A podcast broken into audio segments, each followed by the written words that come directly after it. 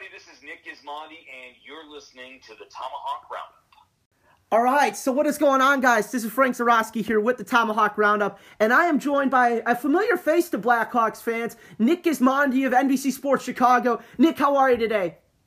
Well, I'm doing all right. Uh, obviously, the boys are playing well, so that makes life a little bit easier. But uh, dealing with the snow and the cold, uh, not not necessarily anything I'm not used to uh, having grown up in Michigan. But uh, yeah, all, everything considered, uh, everything's great right now. Yeah, everything's great right now, especially with how the Hawks are playing.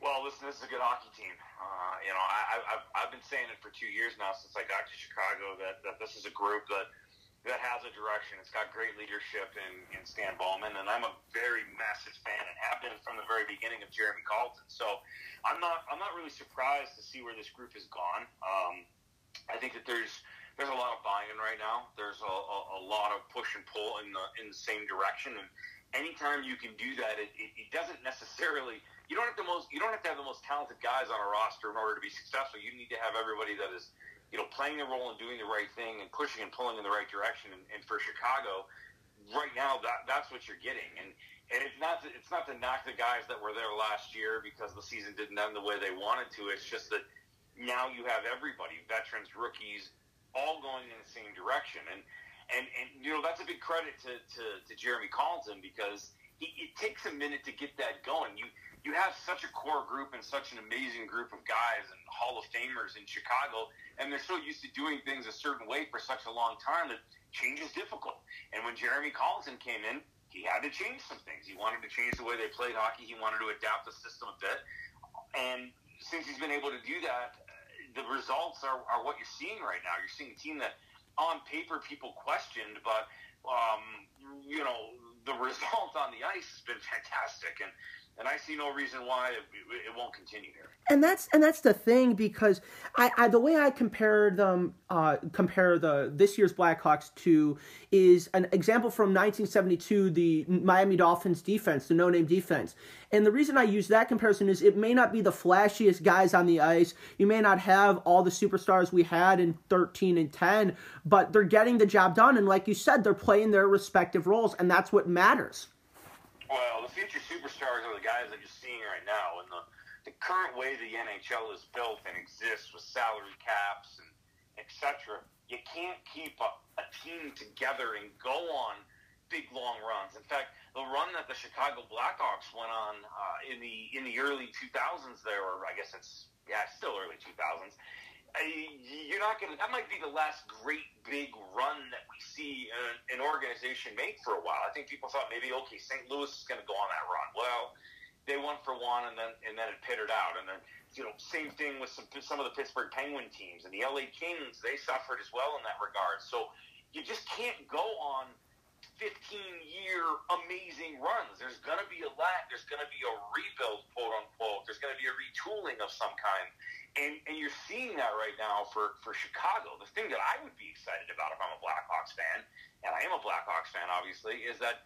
The, the, the young guys are showing a ton of promise. One of the biggest questions coming into this season after trading away Robin Lehner and then the Corey Crawford situation was okay, well, what are they going to do in the goaltending? Right. Uh, but you're getting guys stepping up and doing what they're supposed to do in a big way. Kevin Lankinen is getting a lot of the attention right now, but Malcolm Subban has been brilliant as well in the starts that he's gotten. So the biggest question has been answered. And then on top of that, you've got some of these young guys, some of these European guys that are just absolutely impressing. And and it's that sort of thing that, that, that Hawks fans can get excited and inspired about because it's those type of things that uh, that are going to be the, the, the, building blocks of the future and the foundation that this organization is going to go forward with. And that's and that's a big thing. And just just talking about that, especially with the young European guys, it's almost like some like we're in Chicago and we know about these guys like Pius Suter, like Kurashev, like Ian Mitchell. But for the rest of the league, it's like who are these guys? Where are they coming from? It's like they're coming out of thin air.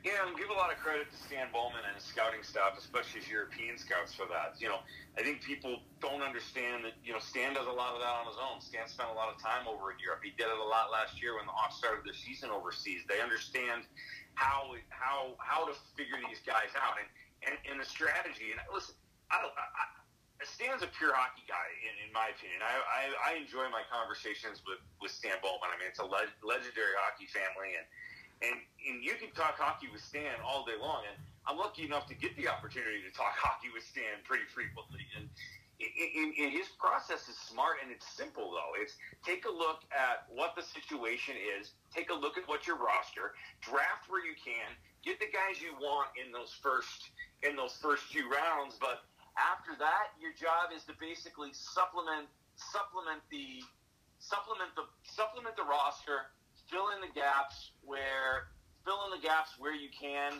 with uh, with guys that are somewhat unknown or maybe a little bit of a surprise and. And that's where the European scouting comes in. That's where you can grab, grab guys out of the Swedish elite leagues and and, and, and some of those other European leagues and really put guys in a good spot and fill those gaps in your roster.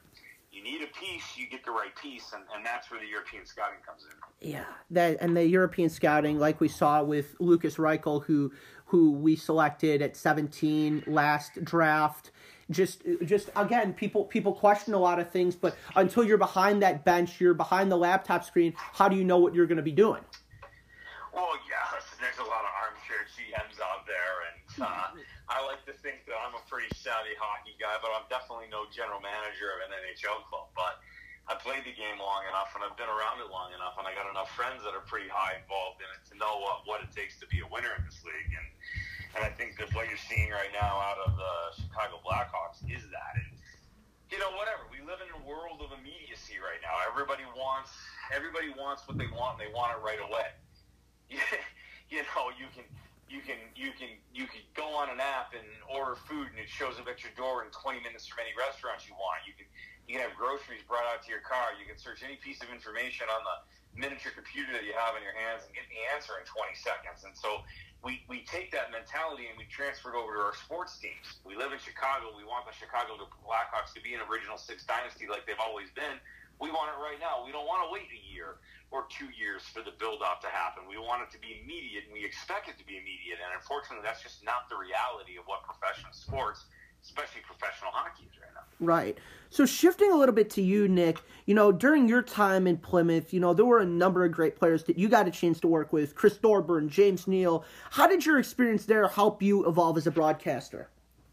Well, it helped me to evolve as a broadcaster because it was a big transition for me. I was I was playing in the CompuWare organization and truthfully wanted to continue to be a hockey player, but injuries and whatnot step in. And, you know, my transition from on the ice to the booth was not one that I necessarily expected, but a pleasant surprise. And a lot of that credit goes to, to Mike Vellucci, who's the assistant coach of the Pittsburgh Penguins. Mike was the, the head coach of the Plymouth Whalers. I was a 15 year old, eager, wide eyed kid. And, you know, I marched into Mike's office. At the time, he was the coach of the CompuWare Ambassadors. And, you know, Mike gave me an opportunity, and, you know, truthfully, you know, helped me, you know, get down this path, and, and to this day is, is one of my closest friends. And and from there, you know, I think it helped that I was the same age as most of the players that I was announcing when I was in the North American League and in the OHL because, you know, we had a little bit of a bond. And I, in some cases, I was younger than those guys, so the older guys took me under their wing a little bit, and took care of me, and you know, there were guys like,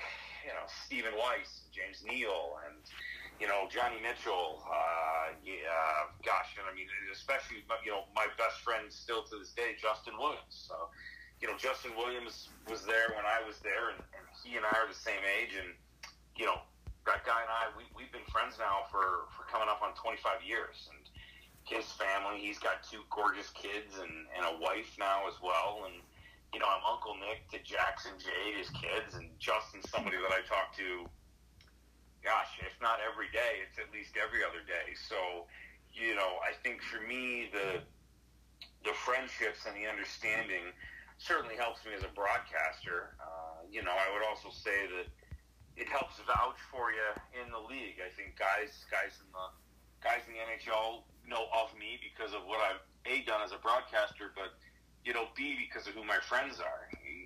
You know, and that and that goes a long way. Justin Williams is obviously extremely respected in the league.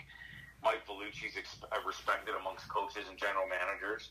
My other best buddy is Anze Kopitar, and he's a pretty decent player. So yeah, I'd when, say so. When, uh, when guys know that you're good you're good for and vouched for by guys that are well respected in the league, it sort of lowers the walls a little bit for you, right? And then yeah, and then they take a then they take a close look at your body of work and they look at you and they're like, okay, he's a hockey guy. Like Gizmo talks the language, he understands the game.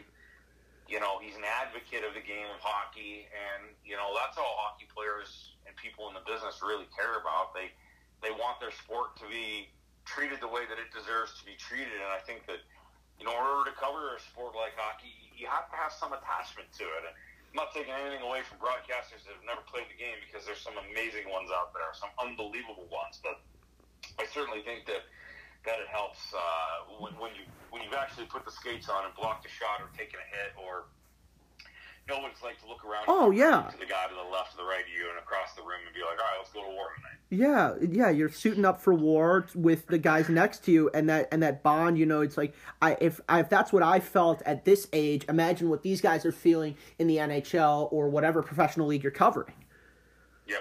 No, yeah. So during your 13 years at Universal Sports Network, your focus was the Olympics. How does one go about covering the Olympics with such a wide breadth of sports and topics? Well, it's tricky, uh, and I think that that taught me a lot about being a broadcaster, and I think that's something that a lot of people need to learn that want to get into this business. You know, I think I think a lot of people call and reach out, and they think that being a broadcaster is fun or sexy or cool or whatever, and it's very fun, but you have to pay your dues, and you have to sort of kind of. It's not a direct line from A to B as a 15 year old, I wanted to be an announcer in the NHL, and that's the path that I was on. But that's just not how it works. There's no. one of those jobs in the league, and they're the best of the best, at least for the most part. And you know, I think it goes back to that immediacy where everybody wants it, but that's not how it works. I've been a broadcaster for 25 years. I've only announced in the NHL for four. So, you know, it took me 21, 22 years to get the job that I wanted in the NHL, and as a result, the path took me in different directions. But in doing so, it, it, it helped get me to where I wanted to be. You know, you mentioned that 13 years at NBC, and it was awesome. Uh, you know, it taught me you really got to do your homework. I was basically a utility host, play-by-play guy, and reporter. Sports that I've never even participated in, nor thought about ever covering, or barely even watched before. So you know, it took a lot of homework and a lot of preparation, and that really sort of gave me a platform of diligence on how to do homework. And even though I know hockey in and out, and uh, you know, I feel like i am very knowledgeable about it, I still spend a ton of time doing homework for it because there's always something that you can have. And the, the, the loneliest, scariest place in the world is in front of that camera or microphone with nothing to say. Mm-hmm. So it has to be your homework. The devil is a thousand percent in the details. And, you know, doing those Olympic sports that I've never really cared to watch before taught me that. You know, when you get a phone call that you got to do alpine skiing from Slovenia at 5 o'clock in the morning, go, okay, you know, I don't even know how to, I don't even know what the general rules of the sport are. So anytime you do a new sport, you got to know the history of the sport. You got to know the rules of the sport. You got to know the language of the sport. You got to know who the current players are who the former players are, why they do things a certain way, what's the etiquette, how do you broadcast it. So what it did was that 13 years at, at NBC taught me very much what I was supposed to do in order to fine tune the broadcaster that I was. And you know, I carry those, I carry that mentality over into uh, into who I am now and how I broadcast games now. Even though I know the sport of hockey inside and out, my preparation doesn't change. I still do a ton of homework. I still read articles. I still watch video. I still scout the other team. I'm still looking at trends. I'm asking intelligent questions of the coaching staff and the players. And and I think that, that that all helps you be a better broadcaster, and it also puts you in a better light with the guys that you're, you're talking about. And that's and that's the thing. Like when I started out and when I got into broadcasting, people ask me, you know, how do you how do you remember all this stuff? Where do you get all this? I said, I may have a good memory, but it doesn't come to me by osmosis. It, it, no, no, so much. And listen, there's still, like, I've still evolved the way that I have my notes, and I still have the ways that I evolve my roster. And that comes from working with guys that you admire.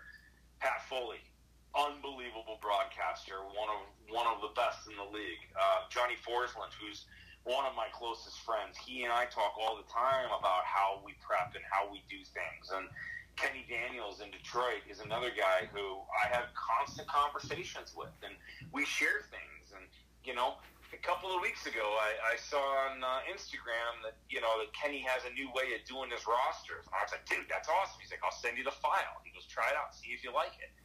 Um, when I was in Vegas, you know, I, I did that with some of my broadcast partners. I was like, they were like, hey, that roster template is really cool. I'm like, I'll send it to you. Try it out, see if you like it you know, so that teamwork camaraderie is a is a big is a big part of it. But the preparation is, is massive. And then, you know, the other guy that gets a ton of credit for who I am as a broadcaster is, is Eddie Olczyk. You know, Edzo's been Edzo's been a close friend of mine for 13 years. You, you know, that's another guy that that we've always been tight with, and he gets the primary assist for getting me to Chicago when when things went south in, in Vegas and we we parted ways with, with my broadcast partner Brad May and, and our sideline reporter Ali Lozoff.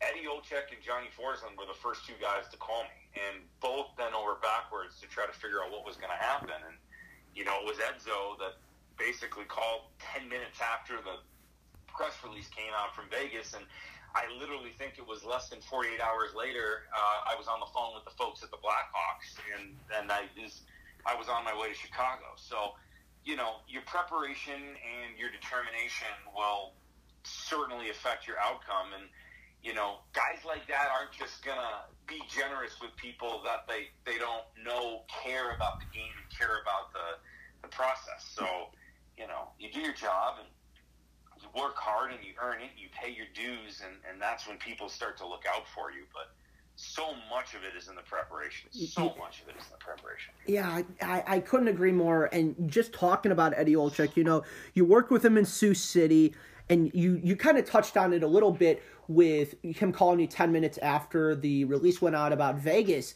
How did how did how, what is it like just going back to that like almost picking off picking up where you left off with uh, Mr. Olczyk? How was it for you?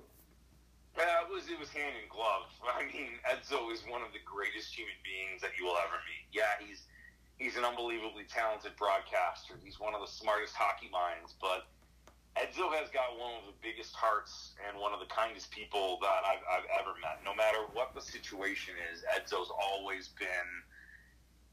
Uh, he's been a sounding board. He's been a friend. He's been family. All of his kids are, are, are like little brothers and little sister to me. So, you know, it's family. It's family. Edzo is the same way. Family first. Family means everything, and we have that same mentality. And Eddie, Eddie, and I, and his entire family are are family to me. You know, when when I found out Edzo was sick, I, I cried. I was devastated, and and I cried again when you know when when he called and told me that he was he was all good, and and and then for him to do what he did for me last year to get me to Chicago, I mean, I'll never be able to repay that. Uh, you know, he called and I answered the phone. I was obviously upset and I was a little bit angry and I was confused as, as to what went on. And, and, you know, Edzo called and I answered it right away. And he goes, Gizmo, he goes, what do we got? He goes, first, what happened? And I explained what went on. And, we both had a conversation about that, and he said, "What do we need to do?" And I said, uh, "You know, blah blah blah." And he goes, "Would you want to come to Chicago?" And I said, "I would love to come to Chicago." He goes, "Let me make some phone calls. Let's see what happens. I'll get back to you. Hang tight. We'll figure it out. You don't deserve blah blah blah. Let's get it dialed in."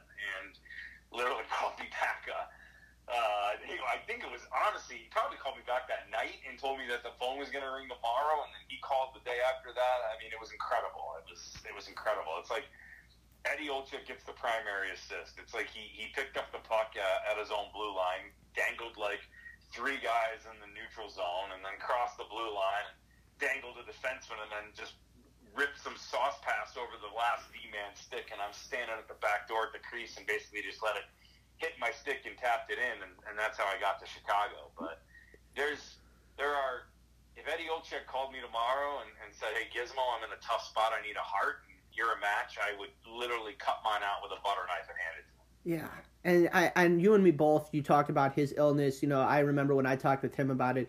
It was pretty close after the the the recovery went public. So right after he was deemed in remission. So I know exactly what you're talking about with Eddie Olczyk, and I couldn't echo your words more. Obviously, you know him better than I do, but I just am. I'm just. I want to reiterate for our listeners that this is this is a one of a kind human who just is so is so great to people. Yeah, they broke the mold when they made him, and uh, the world a better place with him in it, and certainly the hockey world is a better place with him in it. Yeah. So hopefully he's around for a long, long time. Yeah. So there's one specific momentous game that you covered. Uh, Patrick Kane's thousandth point against the Winnipeg Jets at home. I'll never forget that game. Just sitting in front of the TV with some popcorn and a clipboard. How was it being ringside for that special contest and record? Yeah, I mean, massive.